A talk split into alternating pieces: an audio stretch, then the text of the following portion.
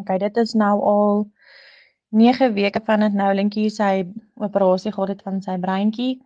En is 'n groot verskil wat ons kan sien in hom. Ek meen in 9 weke se tyd kan Noulin hy kan nou al baie meer dinge doen. Hy klim op alles.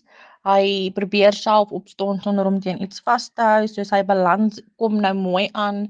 Hy het sy eerste treetjies gegee en mens kan sien hy is opgewonde omdat hy agterkom dat hy iets kan doen wat hy nooit van tevore kon doen nie. Ons hoop dat hy teen die 17de op sy oorlede grootboetie se verjaarsdag ten volle te kan loop.